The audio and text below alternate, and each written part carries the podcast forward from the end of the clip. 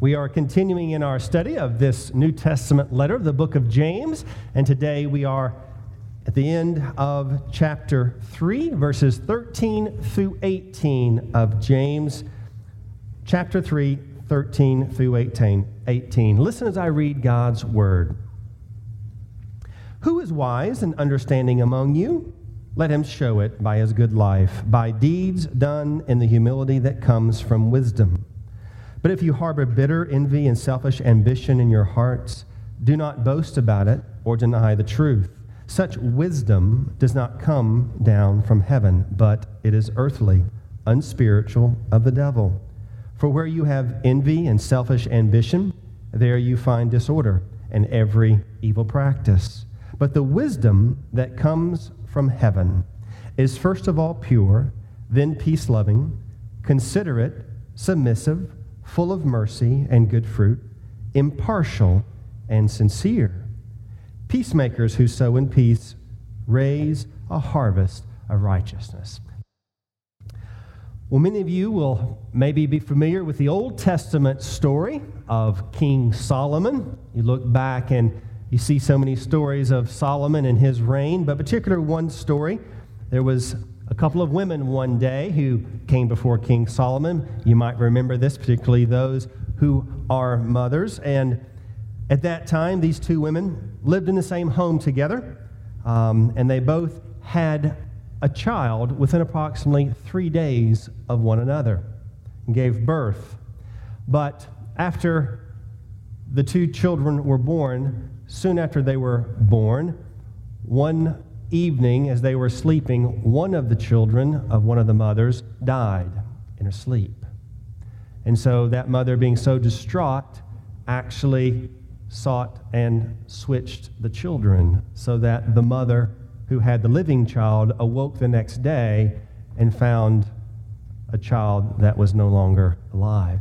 And so these two women brought the living child remaining before King Solomon to have him rule, to give his counsel, in essence, his wisdom about who should keep this child. Of course, the mother looking and knowing this is not my, this is not the child, um, that, uh, that my child, of course, is in this woman's possession. She's taken my child. And so King Solomon gave his wisdom. Remember what he said? He said, Go ahead and cut the child in two and give each woman half.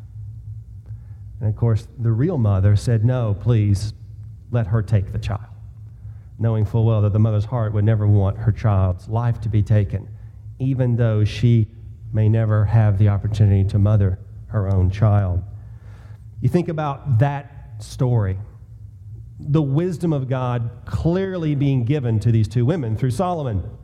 And then you look at many other places throughout the scriptures about the wisdom of God being displayed, the wisdom of God being given through his leaders in his church through many different ways and means. God's wisdom is certainly something that is spoken of many times in the scriptures. And God's wisdom is what James, this very morning, gives us a challenge. He challenges us to understand and to recognize what truly is the wisdom of God versus maybe what, of course, is not truly the wisdom of God, but man's wisdom. And so he does so in a way that really challenges us to look at God's wisdom, how it affects our earthly relationships with one another, particularly even in the church and with one another, but any relationships, human relationships we have. And he does so very clearly. If the Old Testament book of Proverbs, which is often considered the book of wisdom in the Old Testament, could have a New Testament counterpart, many would say it might be the book of James. For James speaks about the wisdom of God more than one time. Many times, James addresses this subject matter from various, from various very practical positions. At the beginning of the very letter, we've already been in the first two chapters of James, and now in the third, James brings up this subject of God's wisdom at the very beginning of James. And he exhorts each one of his readers to ask for God's wisdom because we need to be asking for God's wisdom. We're all the time in our lives in need of God's perspective, His understanding about what's going on in our lives. So He exhorts us if anyone is in need, ask God for His wisdom. And now in chapter 3 here, James challenges us to seek after God's wisdom so that our earthly relationships, all of our earthly relationships, would benefit and especially even the church would be blessed because of that wisdom being imparted, being exercised as we receive it from God directly. James spends six verses here describing two kinds of wisdom. Six verses in James chapter 3 describing two kinds of wisdom. First, how man's wisdom kind of diminishes and even sometimes destroys community. And then he talks about how God's wisdom builds up and blesses God's community. And so he starts out by asking a question in verse 13 Who is wise and understanding among you? As soon as he asks the question, he answers it. He asks and then he answers the question. Let him show it by his good life, by deeds done in the humility that comes from wisdom. As James has already done many, many times already, he's emphasizing in verse 13, in his answer to his own question, he is emphasizing the need for every believer, every follower of Christ, to not just profess to know Christ, not just profess to know God's wisdom, but to actually live it out. That when we say, Yes, I know the wisdom of God, I've understood God's wisdom, and I do desire it in my life, and I seek to live it out in my life, that we not just say it with mere words, but we actually have our lives displaying that which we profess with our lips. Over and over, we've seen, seen James challenge us to not just give evidence of our spiritual condition in Christ by professing it, but give evidence of our spirituality, our relationship with God, by what we do, how we live day to day, our day to day experiences with one another. So, James spends these few verses here giving us that perspective about God's wisdom. In other words, God's wisdom is not merely something we say we possess, but we actually demonstrate this wisdom by how we live in our community. So let's look at what James first describes to us as man's wisdom as it diminishes community. Man's wisdom, even as it will diminish true community. Verses 14, 15, and 16. But if you harbor bitter envy and selfish ambition in your hearts, don't boast about or deny the truth. Such wisdom, he puts that in quotes, does not come down from heaven, but it is earthly, unspiritual, of the devil. For where you have envy and selfish ambition, there you find disorder in every evil practice twice in these three verses, verse 14 and verse 16, if you look at it closely, twice James characterizes man's wisdom, earthly wisdom. He characterizes it with two adjectives, the same two adjectives in both verse 14, verse 16. What are those two adjectives? You see them written right there. First, bitter envy. Bitter envy.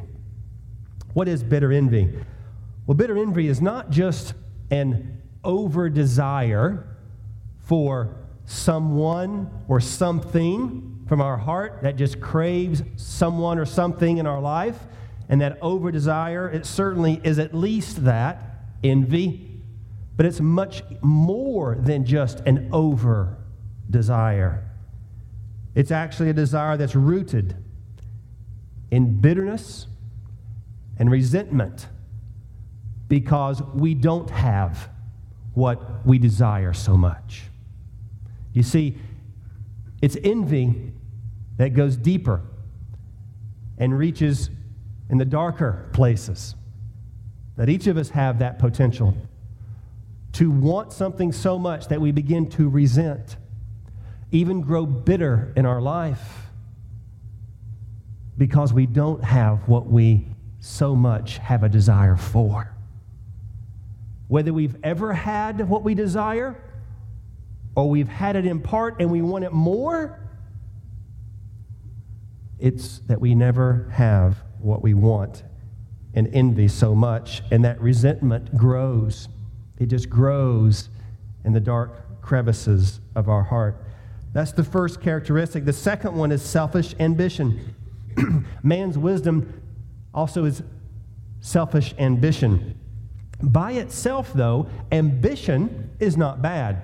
For someone to be ambitious in their life, to have a strong work ethic, to seek to use the gifts and the talents and steward them in a way in which life they are ambitious in their life towards glorifying God with what he's given them there is absolutely nothing wrong with that for God has called us to work and to honor him and to give him glory with that which we have the ability to do so but when that ambition moves from seeking to glorify God and it moves in the realm of seeking to gain for just ourselves.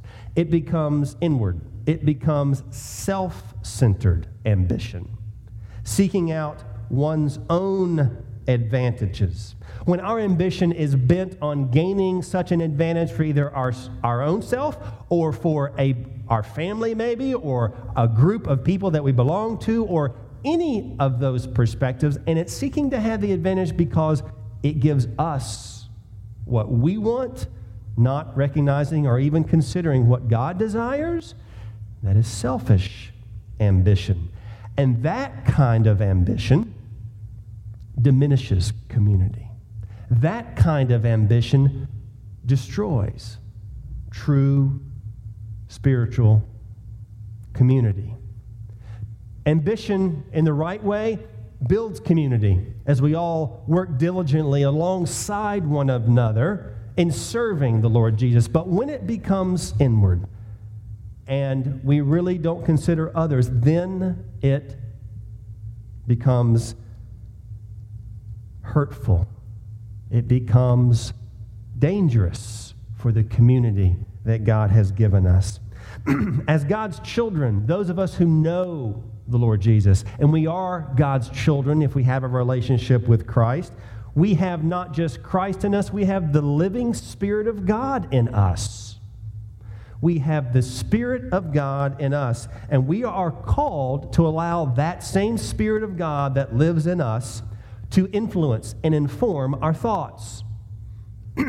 so, as we live every day, the Spirit of God in us should be informing us teaching us, leading us, guiding us, give us, giving us understanding as God's people, as God's children, towards living in a way that would honor God Himself.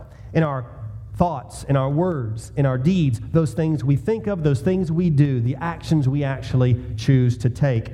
And when we choose to do the opposite of what the Holy Spirit living in us would lead us to do, and we go the other direction, then it will hinder the ministry of the Holy Spirit in us and through us. It will hinder the work of the Holy Spirit. God does what He wills. We cannot stop God's sovereign work, and yet, even Scripture does remind us that we can grieve the Holy Spirit that lives in us. Ephesians chapter 4. Notice how the apostle describes the way in which we do this. Ephesians 4. And do not grieve the Holy Spirit of God, with whom you were sealed for the day of redemption. Get rid of all bitterness. Interesting how Paul even says the word bitterness. Get rid of all bitterness, rage, anger, brawling, slander, along with every form of malice. He says, get rid of those things because those are the things that grieve the Holy Spirit. When those things are what we are focused on, and those are the actions or intentions of our heart greed, malice, rage, anger, bitterness and those things are seated in our heart at whatever level, then the, the ministry of the Spirit is quenched. It is not able in its fullness to move and minister. You know, the 10th commandment is what? Do not covet. The 10th commandment, Exodus chapter 20. Envy is the twin brother of covetousness. Envy is the twin brother of covetousness. And when you allow envy to grow and to fester in your heart, it will leave a bitter taste in your mouth eventually.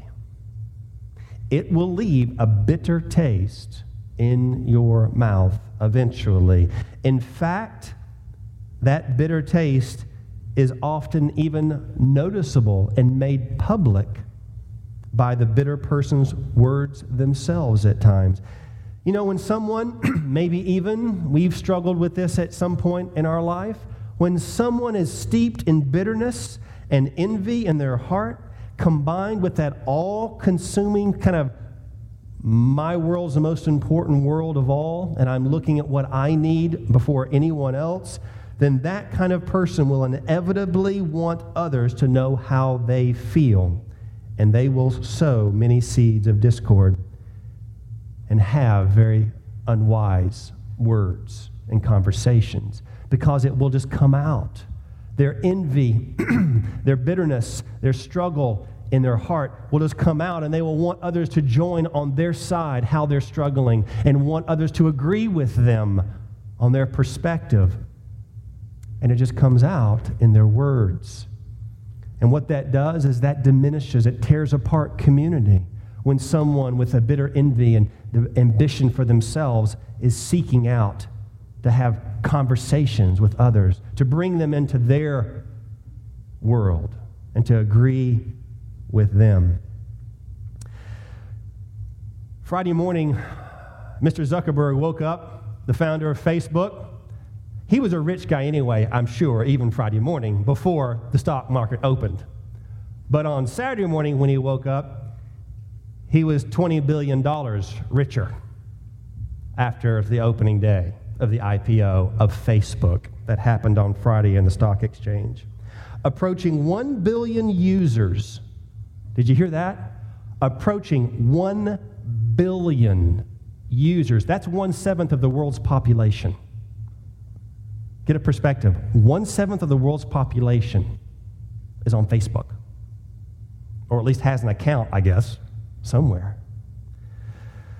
One seventh, it's taken the concept of global community to a whole new level. It really has, just this medium you now have, and if you've never been on Facebook, you may not understand what I'm talking about, but if you are, it's a social networking medium on the internet that can be used to connect with people all over the world. But if you are involved in social networking like Facebook or either other mediums, but particularly that one, which is the most used, you now have knowledge about people that you haven't seen or interacted with for 20 or 30 years or longer. You know, it used to be, and I'm coming up next year on my 30th year high school reunion date, next summer, a year from now. It used to be you went to your 30 year high school reunion and you haven't seen those people for 30 years, right? And so, what do you do when you get to your high school reunion after 30 years? You kind of see all the people and how everyone's changed in so many ways. And you start asking and catching up about you know, whether they have kids or family or, or what's happening in their life, what they've done in their life, and just different things. And you just kind of find out all this information after you haven't talked to them for 30 years. And then you leave after the weekend and you really don't see them maybe for another 10 or 15 or 20 years. And he kind of just goes away. Well, for that weekend, though, you might struggle with a little bit of envy, maybe, or a little bit of comparison on who you saw and who you, you know, and who is this and who is that. And, and you kind of do that. But now you, you have Facebook. It's a 24 7 high school reunion. It really is, if you think about it. All the time, anytime, day or night, you can find and try to f- connect with someone that you haven't seen or talked to for 20 or 30 or 40 years. And begin a whole relationship online, even if they live halfway across the world.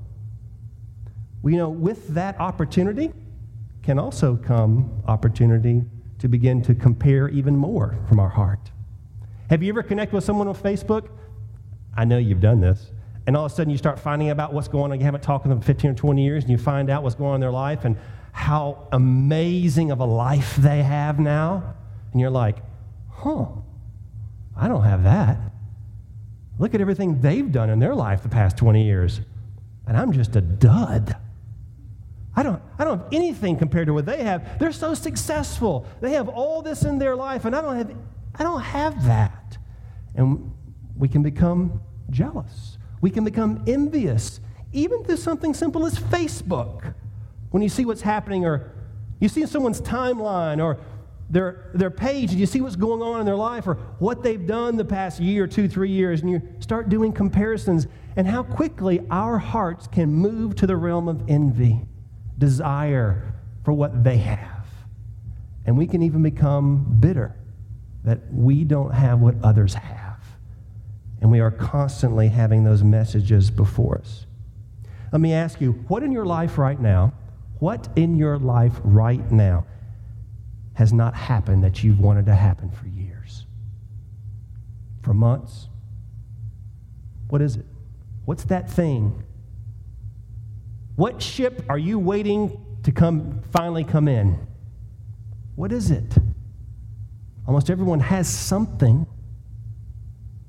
What do you see happening in others' lives around you that you only wished would happen to you? You just wish it would. Maybe a job promotion you've been looking for the past three years. Because the economy, you're, you're still banking it's going to happen. Maybe a, a, a tremendous increase in your bottom line. Maybe it's marriage. Maybe it's a child or a second or third child. Maybe it's better grades in school if you're in school right now and you really need to get better grades because you want to have a better opportunity in higher education. Maybe it's getting that scholarship right now as you're anticipating college the next year.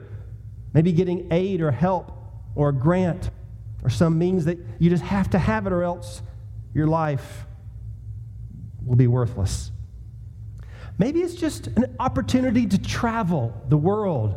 You're at the age now where you just, you know, I've worked hard most of my life. I just want the opportunity to enjoy and travel and just finally kick my feet up.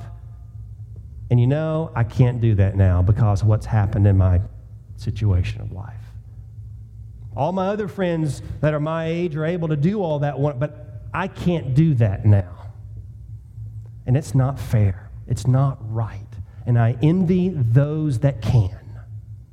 And in fact, I'm somewhat bitter, if I'm honest, that I'm not able to right. Maybe it's your physical appearance, something about yourself.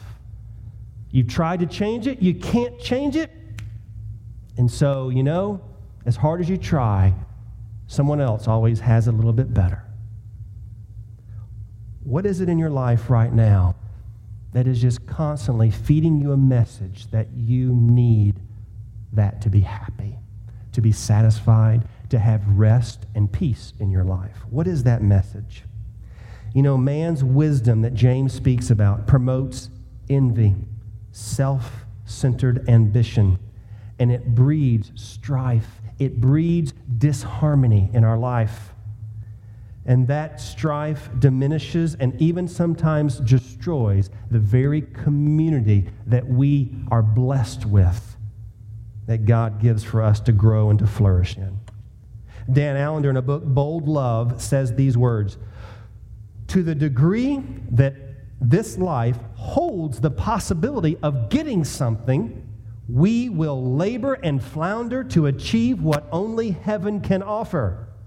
On the other hand, to the degree that his life is viewed as a place of pilgrimage, a place where it is never honorable or right to build a lasting foundation, I am released to live and love through seeing my life used to advance your progress and joy in Christ. What he's saying there is this when we look at life as always just the possibility of getting something else, if that's how we view our life, in other words, you're exhausted because you're always looking for the next thing you're looking for to get and receive in this world from this life. If that's, if that's how we live, then you're going to labor and you're going to keep laboring and laboring because guess what? You will never be satisfied. However, if we view this world and our life in light of God's love for us as not the receptacle, the place where we stop, but it's merely a place of pilgrimage where we are passing through. And the place that we're headed is really the only satisfying place. And God is the only satisfying one, then our heart changes completely. our perspective changes completely, and we understand that it isn't about what we get and what we obtain and what we achieve in this life. It's about what He has achieved, He has completed, He has finished for us for all eternity, this life and the next. That's where we find rest. That's where we will find peace. And that's where God's love is at its very essence for us.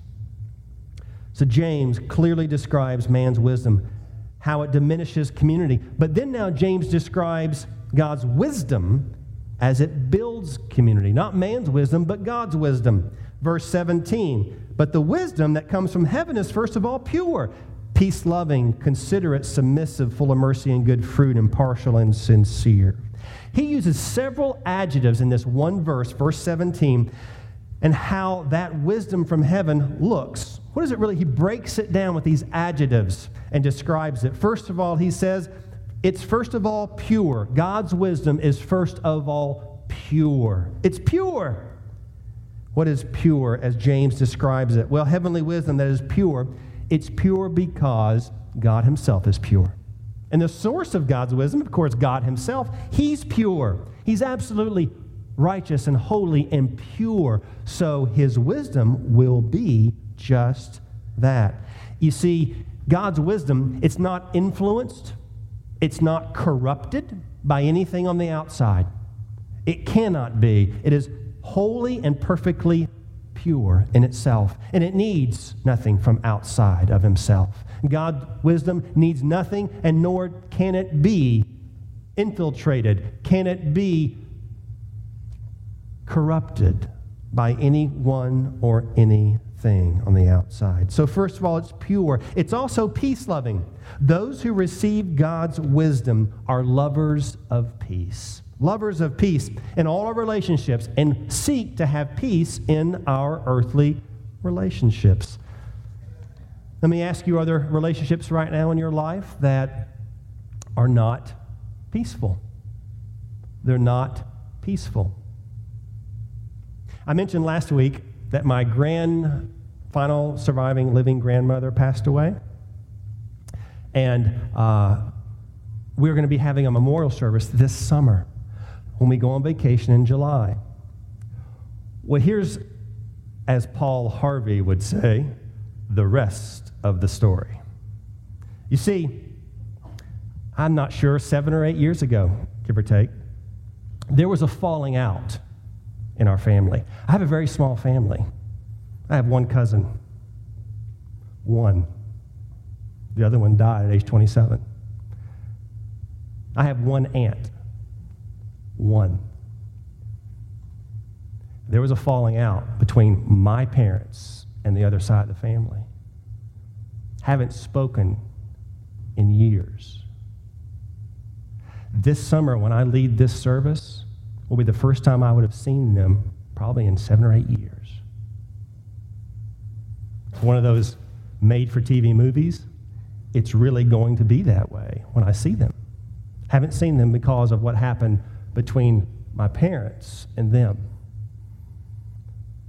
I'm not sure how it's all going to go down, but I'm going to be there, and an opportunity for God's wisdom to be applied is going to be there to share God's perspective and to allow maybe for God's very spirit to provide healing or reconciliation.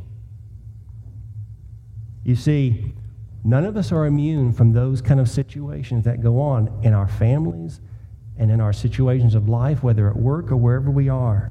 We all have an opportunity for God's wisdom to be used and applied. Hebrews chapter 12 says, Make every effort to live in peace with all men and to be holy. Without holiness, no one will see the Lord. God calls us to be lovers of peace, that we can be those who are reconcilers with each other. But he also says, James does, that man's or that God's wisdom is also considerate. What does that mean? Well, practicing God's wisdom will always take others' needs into consideration first rather than our own. puts one's own desires aside. Philippians 2 says, Do nothing out of selfish ambition or vain conceit, but in humility consider others better than yourselves. Each of, each of you should look not only to your own interest, but also to the interest of others. We should be considerate. When we have God's wisdom on the situation, we can be considerate of those around us. But also, he says, wisdom from God, from heaven, is submissive, meaning possessing heavenly wisdom requires us who have God's wisdom to have an open heart, to have a heart that's willing to learn, to receive from others, to listen and to learn from those around us, to yield our personal preferences in deference to others and their desires and their situations. That is being submissive. Ephesians 5:21 says, "Submit to one another out of a reverence for Christ." Submit to one another out of reverence for Christ. James goes on and describes heavenly wisdom as full of mercy and good fruit. When you have God's wisdom, you will see others' less fortunate circumstances, and you will have compassion and mercy for them. You will have a heart of compassion when you understand God's wisdom in your own life. Full of mercy and being a merciful follower of Christ but also impartial and sincere, James describes God's wisdom. Earlier in chapter 2 of James, he reminds us not to discriminate. Remember back in chapter 2? And to not show bias towards someone because of their economic situation or stage of situation of life, whatever they're in, to not show bias or to show uh, discrimination against them. And he challenges us not to have someone's differences from ourselves cause us to separate or to disdain or even ignore or turn away from those relationships. Instead, godly wisdom seeks to remove all barriers in our relationships. You see, that's what the gospel does. It removes all the barriers in our relationships while seeking integrity in those same relationships. James gives these adjectives as descriptions he takes the characteristics and he says that heavenly wisdom, through these very practical descriptions, will build community.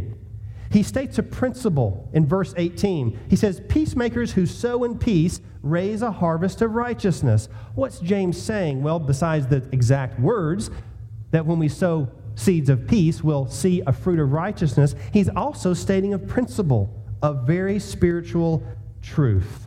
If we sow seeds of God's wisdom in any manner or form, and we do so faithfully and in the community that we live in, we will see growth and we will see that community flourish and it will be blessed because of those seeds being sown of the wisdom of God.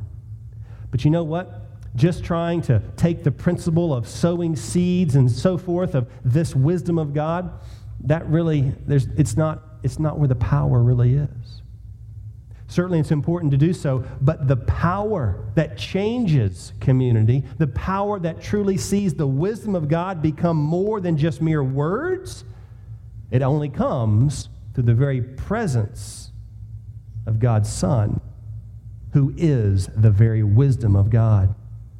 1 Corinthians says this, chapter 1 Where is the wise man? Where is the scholar? Where is the philosopher of this age? Has not God made foolish the wisdom of the world? For since in the wisdom of God the world through its wisdom did not know him, God was pleased through the foolishness of what was preached to save those who believe.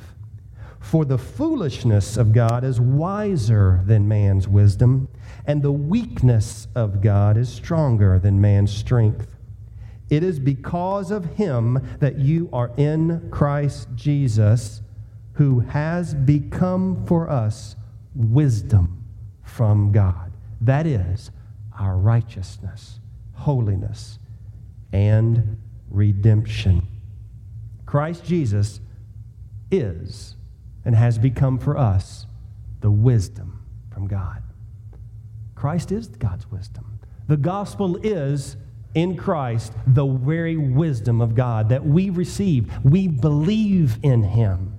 And as we express faith and we believe when we put our trust wholly in Him, then the wisdom of God becomes very clear to us. And the reality of God's wisdom in every area of your life will be clearly in the light of that wisdom. And we'll see things with a whole new set of eyes. We'll hear things with a whole new set of ears. And we'll understand God's wisdom with understanding like we've never had before. That's the wisdom of God that Christ changes us, everything about our being. Christ is the most profound and life giving wisdom from God. He is the only wisdom from God that we could ever receive. He is the wisdom of God. Believing and receiving on Him is often viewed as foolishness to the world. They think it's foolishness.